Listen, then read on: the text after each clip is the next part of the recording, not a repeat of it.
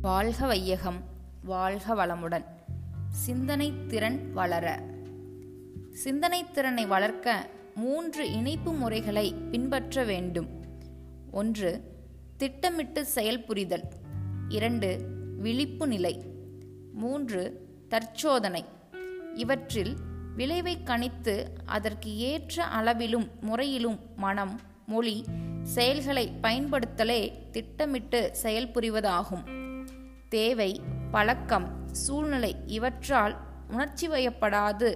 தன்னையும் தான் அடைய வேண்டிய பயணியும் மறவாத விழிப்பு நிலையில் செயலாற்றும் திறன்தான் விழிப்பு நிலையாகும்.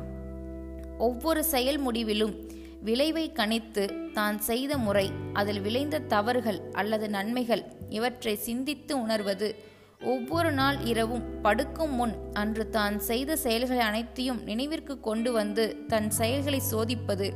செயலில் தவறு கண்டால் இனி அத்தவறு ஏற்படாத உறுதி கொள்வது.